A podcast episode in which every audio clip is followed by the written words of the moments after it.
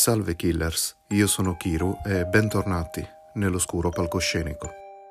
Pensate per un momento di trovarvi in questa situazione.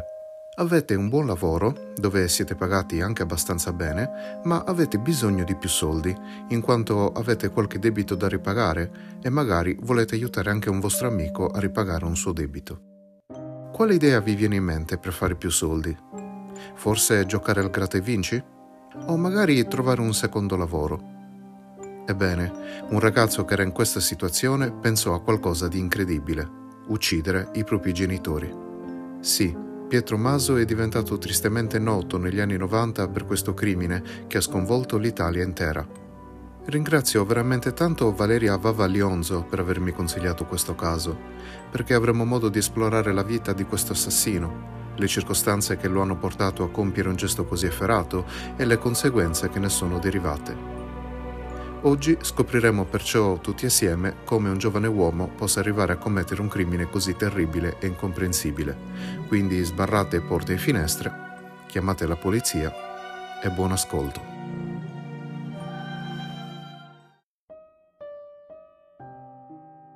Pietro Maso nacque a San Bonifacio in provincia di Verona, in Veneto, il 17 luglio del 1971 e crebbe a Montecchia di Crosara, un paesino che dista circa 35 km da Verona.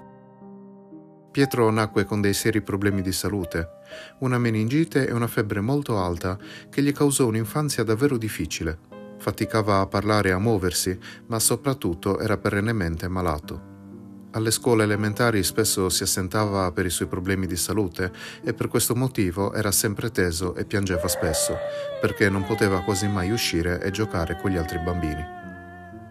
All'età di 11 anni, Pietro decise di andare in seminario, in quanto quello era l'unico modo per allontanarsi da quello che per lui era un ambiente familiare iperprotettivo. I suoi genitori infatti gli impedivano sempre di uscire di casa in quanto si sarebbe sicuramente ammalato. In seminario Pietro stava bene, giocava, scherzava ed era accettato dai compagni. Continuava ad ammalarsi ogni tanto, ma non così gravemente come in passato. Purtroppo però il giovane Pietro non riuscì a stare al passo con gli studi, venne perciò rispedito a casa e per lui quella fu la sua prima grande sconfitta. Tornato a Montecchia di Crosara, il ragazzo si ritrovò nuovamente in quel paesino formato da più o meno 4.000 abitanti. I suoi genitori, sempre molto preoccupati per lui, sembrava non notassero che in realtà si sentiva in forma. Erano rimasti all'immagine di quel bambino sempre malaticcio, che non poteva fare il minimo sforzo senza prendersi la febbre. Pietro non era figlio unico, aveva anche due sorelle, Nadia e Laura, che però descriveva come molto fredde. La verità era che né Pietro né alle sue sorelle mancava qualcosa. Avevano davvero tutto ciò che desideravano però mancava il dialogo con i genitori, impegnati solo a portare il pane in casa. Quell'ambiente gli sembrava sempre di più un guscio vuoto e freddo. Diventato più grande, un pomeriggio Pietro salì sulla moto di un amico per andare a Verona e quando tornò a casa ebbe l'ennesima dimostrazione dell'oppressione dei suoi genitori. Appena rincasato, il padre gli chiese dove fosse stato lui a quel punto si arrabbiò fortemente e rispose in malo modo al padre, che per la prima volta provò a colpirlo. Pietro schivò il colpo e, dopo averlo mandato a quel paese, se ne andò in camera sua. Quella fu la prima volta in cui gli sfiorò l'idea di togliere di mezzo suo padre. Passò il tempo e Pietro Maso cominciò a desiderare l'attenzione e l'approvazione degli altri. Iniziò quindi a osservare come si vestivano gli altri ragazzi per poi copiarli, oltre a cercare anche di atteggiarsi come loro, fino a quando arrivò non solo ad essere accettato, ma addirittura ammirato dai suoi coetanei. In breve tempo Pietro divenne per gli altri un esempio da imitare. In quel periodo iniziò anche a frequentare il Bar John, dove iniziò a passare molto tempo. Ben presto però Pietro, che all'epoca aveva 19 anni, si rese conto che nel copiare gli altri aveva perso tutta la sua personalità. Decise quindi di essere veramente se stesso e cominciò così a frequentare una discoteca. Divenne inoltre il leader della sua compagnia e i suoi più cari amici erano Giorgio Carbugnin di 18 anni, Paolo Cavazza, anche lui di 18 anni, e Damiano Burato, il più giovane, di 17 anni, conosciuti tutti al Bar John. Arrivò così una sera d'autunno del 1990. Pietro e Giorgio si trovavano davanti al bar John, ma faceva freddo, perciò decisero di entrare in macchina per riscaldarsi. Giorgio a quel punto fece a Pietro una domanda precisa, ovvero quale sarebbe potuto essere un modo per fare tanti soldi. Quella domanda era strana perché comunque tutti loro avevano un buon lavoro, anche ben pagato, però purtroppo avevano anche qualche debito da pagare. La risposta di Pietro risultò parecchio strana alle orecchie dell'amico. Disse se vogliamo fare dei soldi e in fretta, abbiamo una sola opzione, far fuori i miei genitori. Giorgio lì per lì non capiva, ma Pietro rincarò la dose dicendo che così avrebbero potuto vendere tutto, casa e terreno, e poi lasciare il paese. Tuttavia quell'assurda conversazione finì lì e non ne parlarono più, fino a una sera del 1991. Era tardo pomeriggio, la giornata di lavoro era finita e faceva molto freddo. Pietro, Giorgio, Damiano e Paolo andarono al Bar John. Quel giorno era praticamente vuoto, quindi la sala era tutta per loro.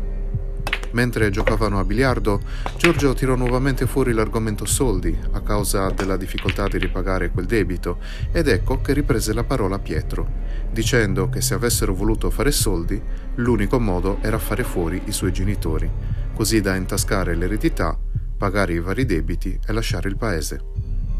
Per quanto strana questa dichiarazione, nessuno dei suoi amici ebbe il coraggio di andargli contro, perciò tutte e quattro cominciarono a prendere sul serio questo macabro piano. Arrivò così il mese di marzo 1991. Continuava a far freddo e una domenica Pietro e Giorgio si ritrovarono sempre al bar John, con la stecca da biliardo in mano. Giorgio a quel punto disse a Pietro che per mettere in atto quel macabro piano sarebbe stato meglio trovare qualcuno che l'avrebbe fatto al posto loro, qualcuno che lo faceva di professione. A tale scopo decisero di partire per Vicenza proprio per cercare qualcuno, ma una volta lì si resero conto dell'assurdità della cosa. Dopotutto, come puoi trovare così su due piedi un killer su commissione? Decisero quindi di entrare in un negozio per prodotti agricoli e comprare del veleno per topi, con l'idea di utilizzare proprio quello per il loro scopo. Non contenti entrarono anche in una farmacia per prendere dei sonniferi da mischiare assieme al veleno. Tornando indietro, però, i ragazzi iniziarono a dubitare, perciò buttarono tutto in un cassonetto dell'immondizia. Il progetto comunque non si fermò. Pensarono allora che forse sarebbe stato meglio far saltare in aria la casa con del gas. A quello scopo Pietro preparò il materiale, come 25 kg di gas, una sveglia, una centralina per far scattare la scintilla e tutto il resto del materiale necessario. Deciso a far esplodere tutto quella domenica, dopo la messa delle 11, nel momento in cui di solito pranzavano tutti insieme. Sistemò ogni cosa alla perfezione, ma quando fu tutto pronto, anche stavolta decise di non procedere. Nonostante ciò, i ragazzi non abbandonarono l'idea e arrivarono ben presto al terzo piano. Qualche giorno dopo, infatti, Pietro avrebbe dovuto accompagnare sua madre da un'amica, cosa che effettivamente faceva spesso. Di conseguenza sarebbero saliti in auto e con loro ci sarebbe stato anche Giorgio, che ovviamente sarebbe salito sul sedile posteriore. Al momento giusto, Giorgio l'avrebbe dovuta colpire alla testa da dietro, poi avrebbe dovuto occuparsi del padre. Pietro sarebbe andato da lui in campagna per dirgli che sua moglie stava male e rientrando con lui in casa, Giorgio di nascosto avrebbe dovuto colpire anche lui.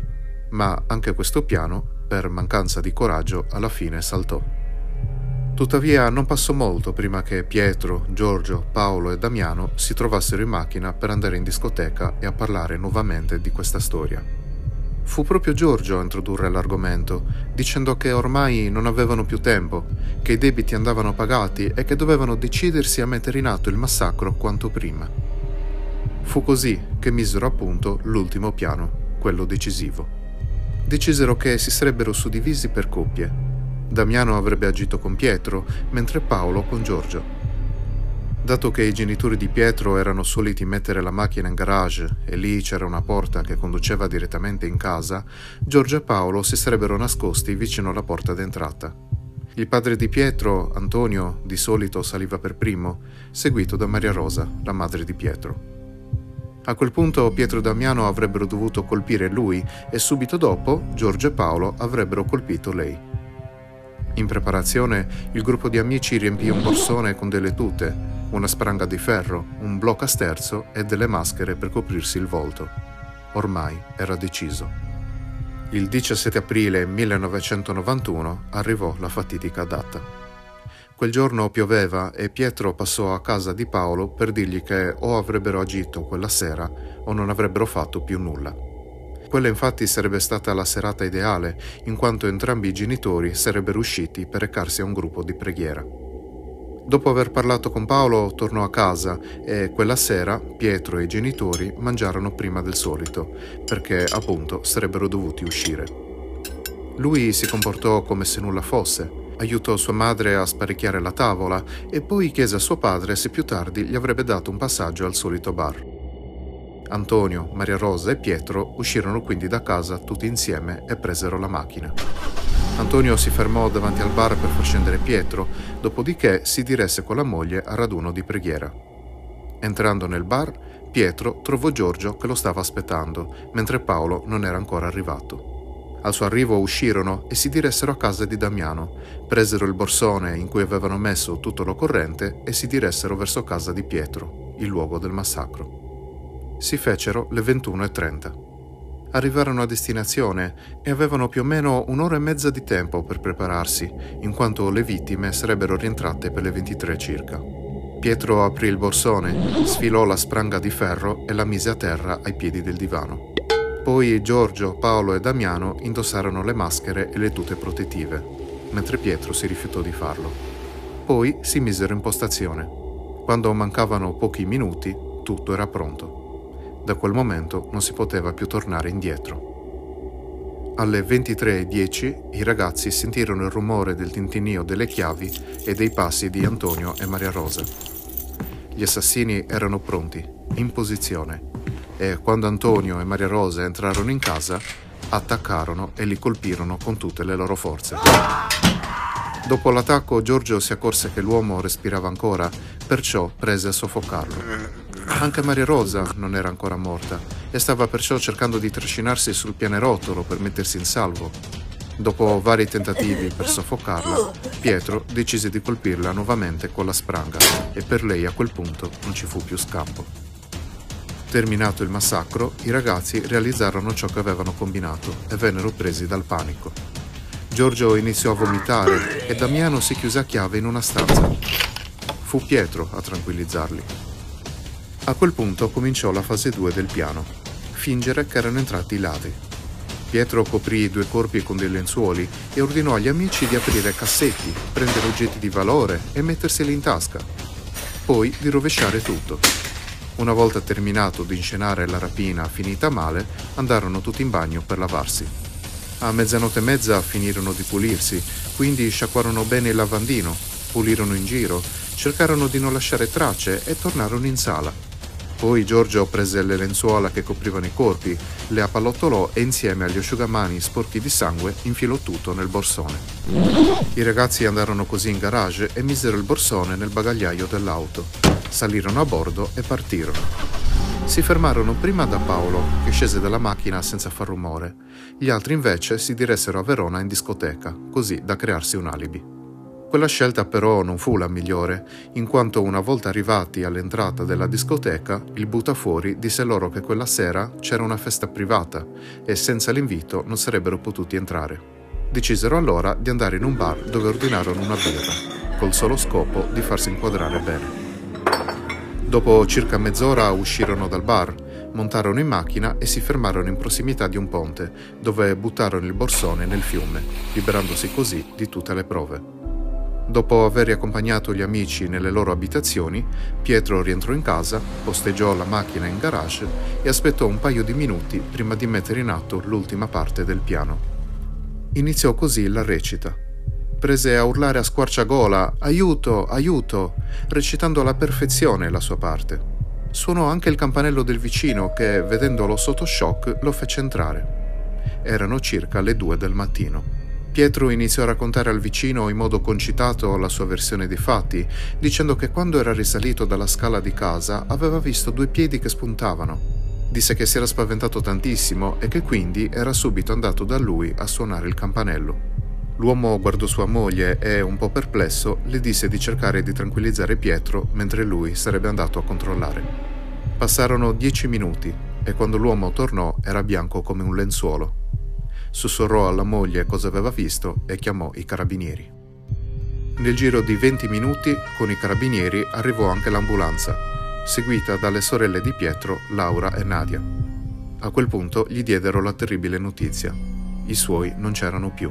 Pietro iniziò a dire no, non ci credo, voglio tornare a casa, ma gli somministrarono un tranquillante, così si accasciò sul divano dei vicini totalmente privo di forze. Le sue sorelle si sedettero immediatamente vicino a lui, poi i carabinieri chiesero a Nadia, Laura e Pietro di seguirli in caserma. Li portarono tutti nella stanza del comandante e l'uomo spiegò loro che in casa era probabilmente entrata una banda di criminali e che quando i genitori erano rincasati li avevano sorpresi e assassinati per poi fuggire. Verso le 5 del mattino, finalmente, i carabinieri li lasciarono tornare a casa e quella notte Nadia, Laura e Pietro dormirono tutti insieme nel lettone. La mattina del 19 aprile 1991 Nadia svegliò Pietro di tutta fretta, dicendogli che la banca l'aveva chiamata e che dovevano recarsi lì immediatamente perché il direttore aveva bisogno di parlare con loro.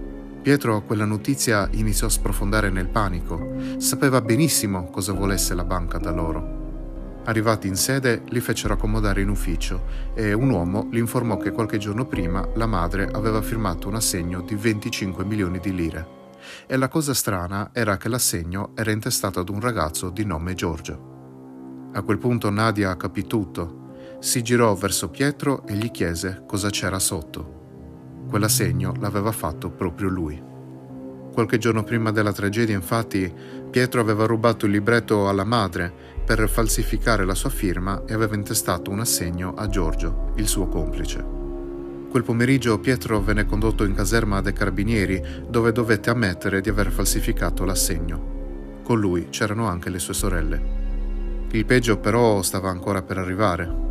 Da una stanza, lì in caserma, vide uscire Giorgio e Paolo e gli bastò uno sguardo per capire che era nei guai. Cosa ci facevano lì?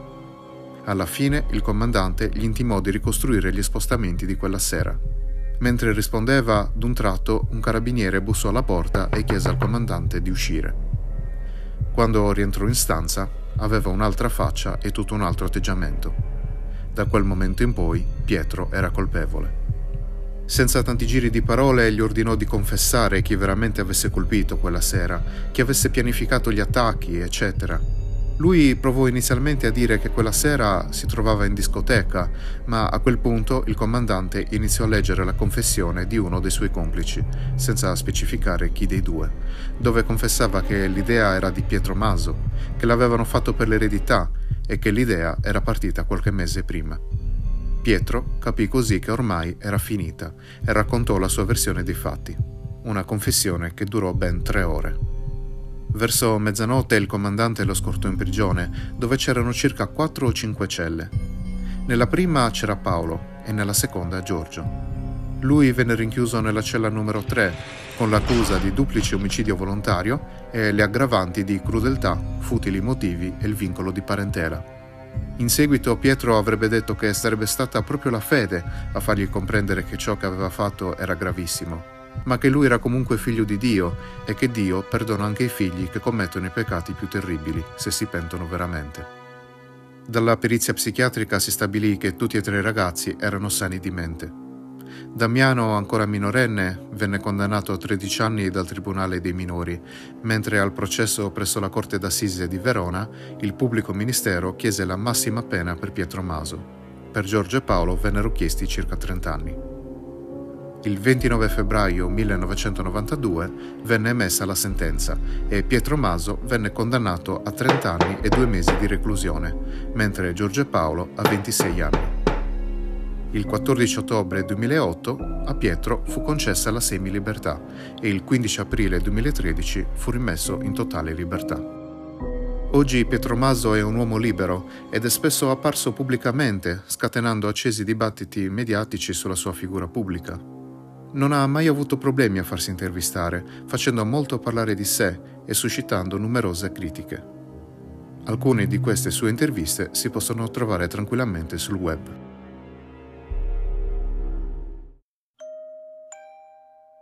Proprio così, Killers. Questo era il caso di Pietro Maso.